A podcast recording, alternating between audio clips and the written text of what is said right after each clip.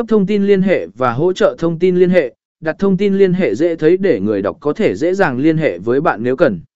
Điều này có thể bao gồm địa chỉ email, số điện thoại, và địa chỉ văn phòng. Hỗ trợ thêm, nếu có, cung cấp thông tin về cách khách hàng có thể nhận thêm hỗ trợ hoặc thông tin chi tiết. Điều này có thể bao gồm trang web, trang mạng xã hội, hoặc các kênh liên hệ khác. Phần này giúp bạn hiểu cách thiết kế tờ rơi hấp dẫn và hiệu quả để thu hút sự quan tâm của khách hàng và truyền đạt thông điệp của bạn một cách rõ ràng và hấp dẫn. 4. In ấn và phân phối A lựa chọn dịch vụ in ấn chất.